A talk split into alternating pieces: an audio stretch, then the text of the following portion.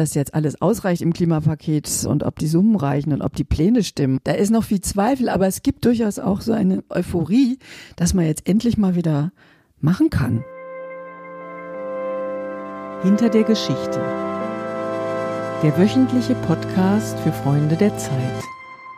Herzlich willkommen, liebe Hörerinnen und Hörer, zu einer neuen Folge des Podcasts Hinter der Geschichte für Freunde der Zeit.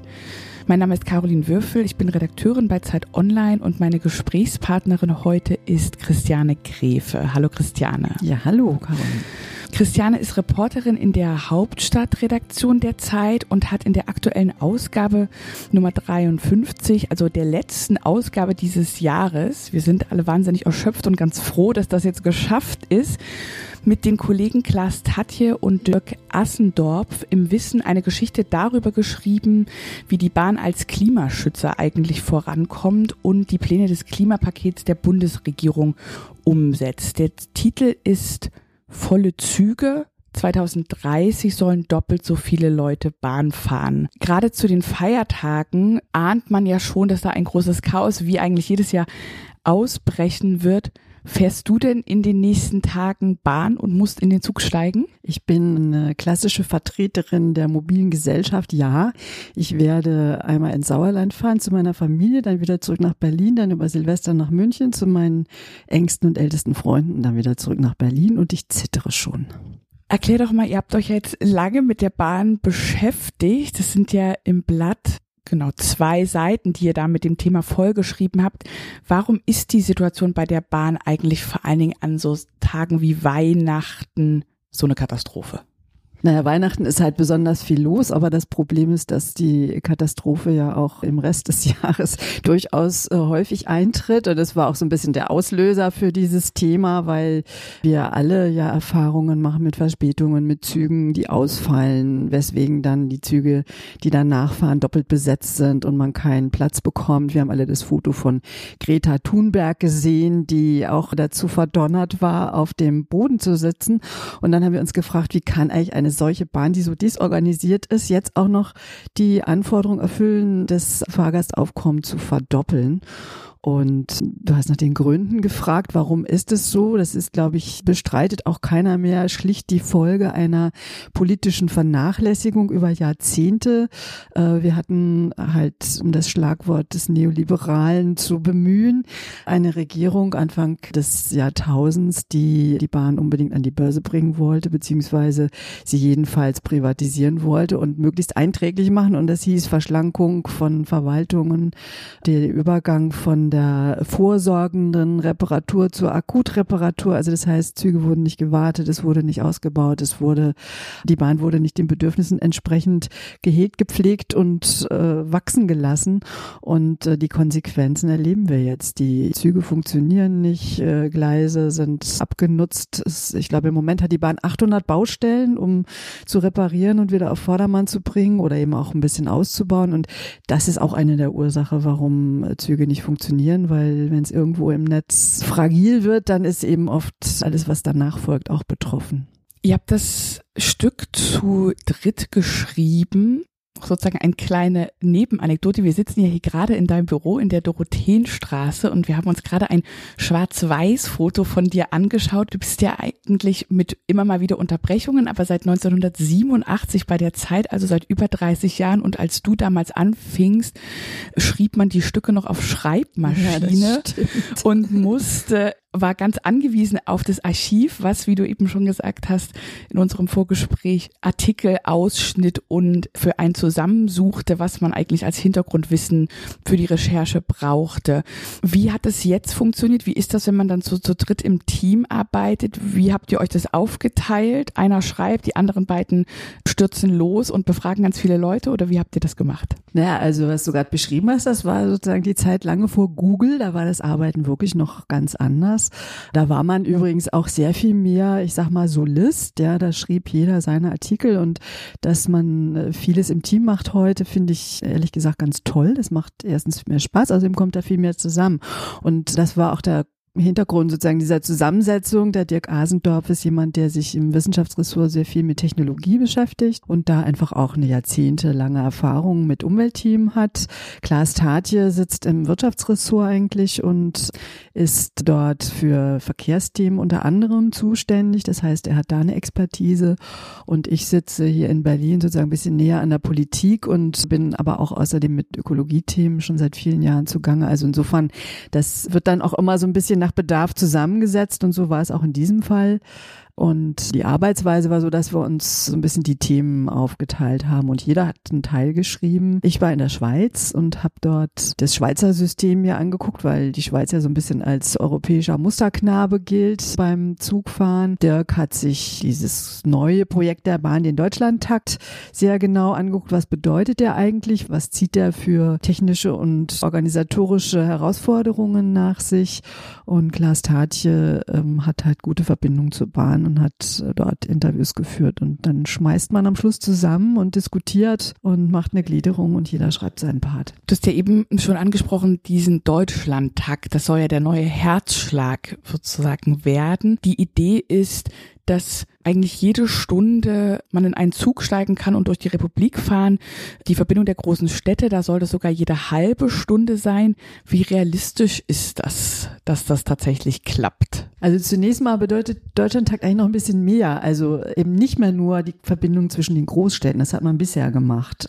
Die sind ja zum Teil wirklich auch prima und laufen schon alle Stunde, sondern die Idee ist, dass man diese Taktung eben verbindet dann auch mit den Regionalbahnen und den S-Bahnen. So macht es tatsächlich die Schweiz. Das heißt, man kann von, von der einen Kleinstadt zur anderen Kleinstadt über die großen Verkehrsknotenpunkte jeweils mit sehr schnellen und günstigen Anschlüssen vorankommen kommen. Und bisher war es eben so, dass man vielleicht eine schnelle Zugverbindung zwischen großen Städten hatten, aber dass trotzdem die Reisezeit vielleicht lange war, weil, um mein Beispiel zu nennen, wenn ich nach Lüdenscheid fahre, dann fahre ich ganz schnell von Berlin nach Hagen, aber da stehe ich 50 Minuten rum und warte auf den Zug, der dann noch das letzte Stück fährt.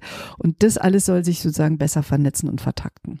Wie realistisch ist es? Das hängt davon ab, wie sehr es jetzt der Bahn gelingt, das durchaus anerkennenswert viele Geld, das sie jetzt aus dem Klimaschutzpaket und auch aus anderen Töpfen bekommen. Manche sagen, es reicht trotzdem nicht aus, ja, dass sie das gut ausgeben, dass sie gut planen, dass sie genug Mitarbeiter finden, denn die Bahn selber sagt, sie brauchen 100.000 zusätzliche Mitarbeiter. Angeblich haben sie schon 23.000, aber da ist dann auch die Frage, sind es die richtigen Planer? Also es wird ein organisatorischer Mammutakt, äh, das auf jeden Fall und ob er in der Zeit gelingt, die jetzt angepeilt ist, also eben bis 2030, da habe ich durchaus meine Zweifel.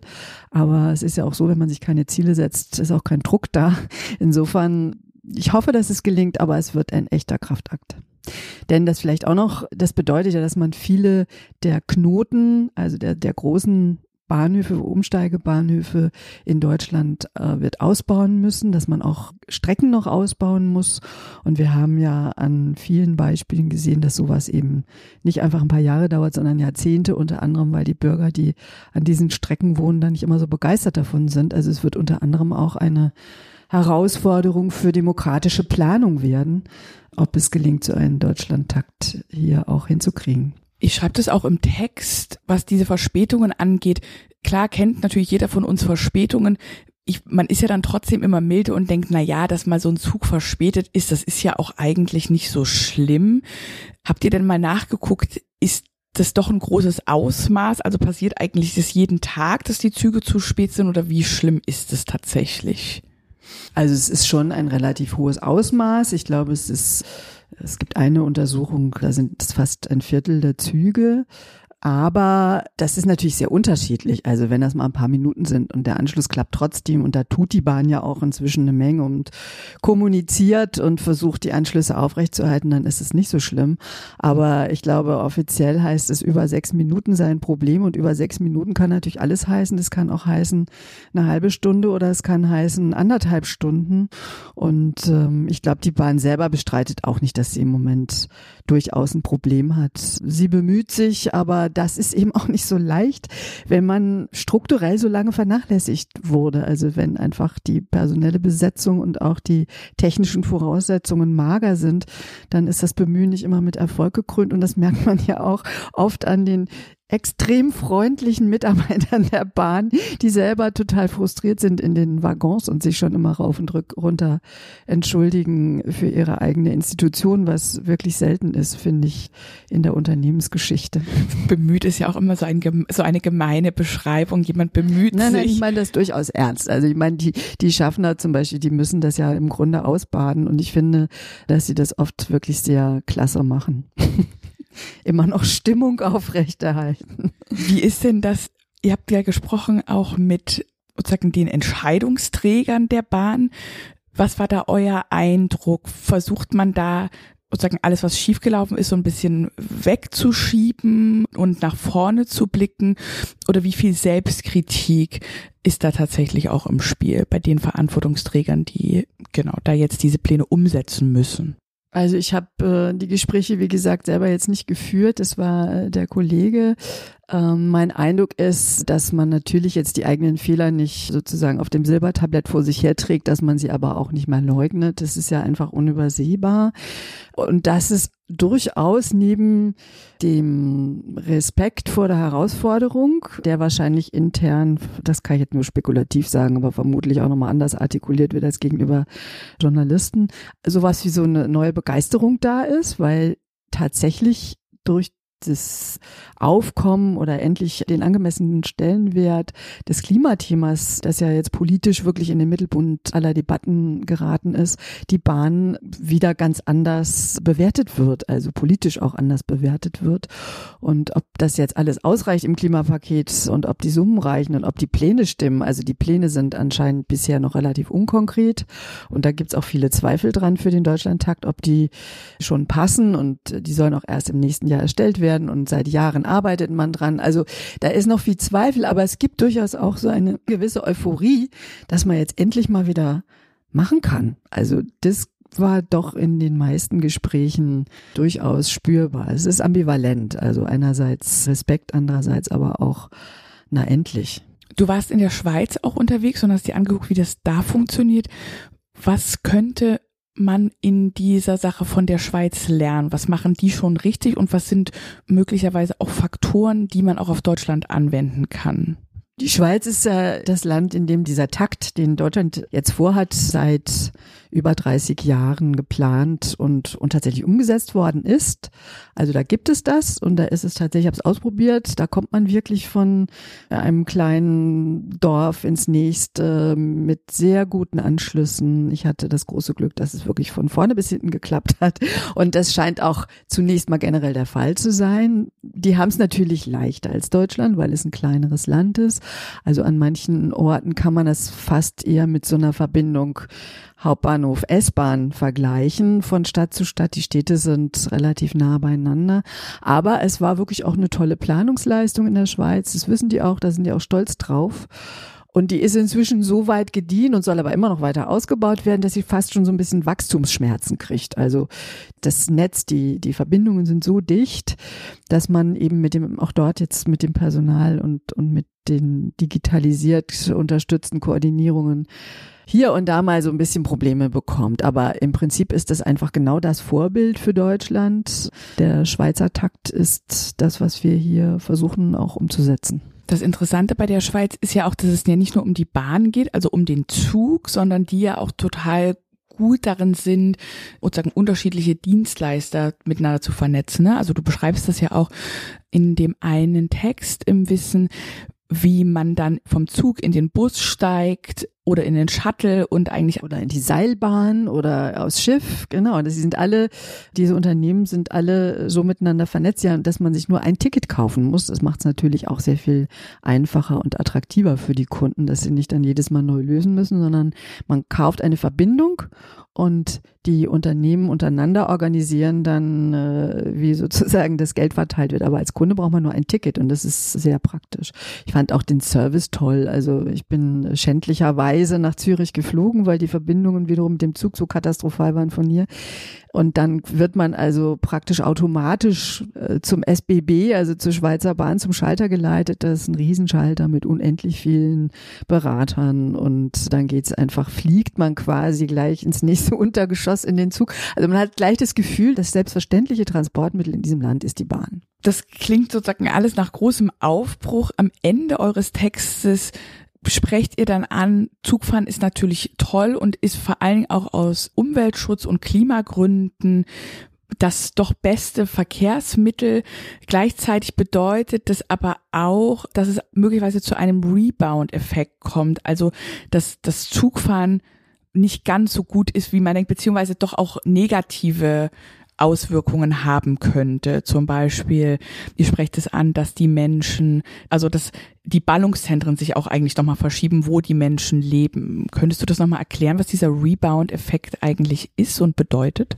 Ja, vielleicht nochmal vorab noch ein Grund, warum in Deutschland die Bahn so lange vernachlässigt worden ist, ist natürlich auch die Tatsache, dass wir ein Autoland sind und die Politik immer aufs Auto gesetzt hat und äh, Straßen gebaut hat statt Gleisen.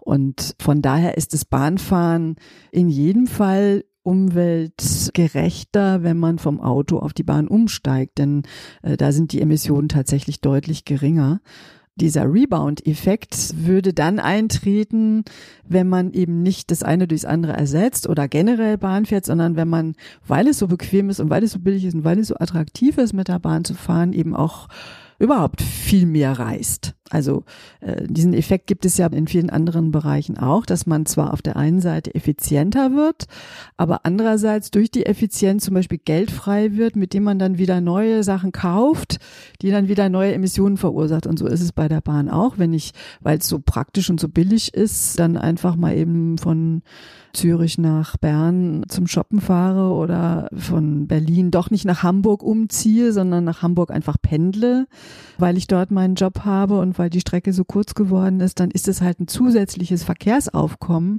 Und deswegen denke ich, ja, die Bahn ist auf jeden Fall das klimaverträglichere Transportmittel, aber äh, sie zu nutzen sollte uns nicht davon abhalten, uns immer ein bisschen genauer zu überlegen, äh, muss ich überhaupt fahren? Wann fahre ich? Geht nicht auch eine Konferenz per Skype, was übrigens auch Emissionen hervorruft, aber ich glaube immer noch weniger als der Transport. Also einfach sehr bewusst immer zu entscheiden, wie oft fahre ich mit welchem Verkehrsmittel und dann auch zu entscheiden, ob es ja wirklich nötig ist. Zu Hause bleiben oder gar nichts machen, ist immer noch die umweltverträglichste Form des Daseins.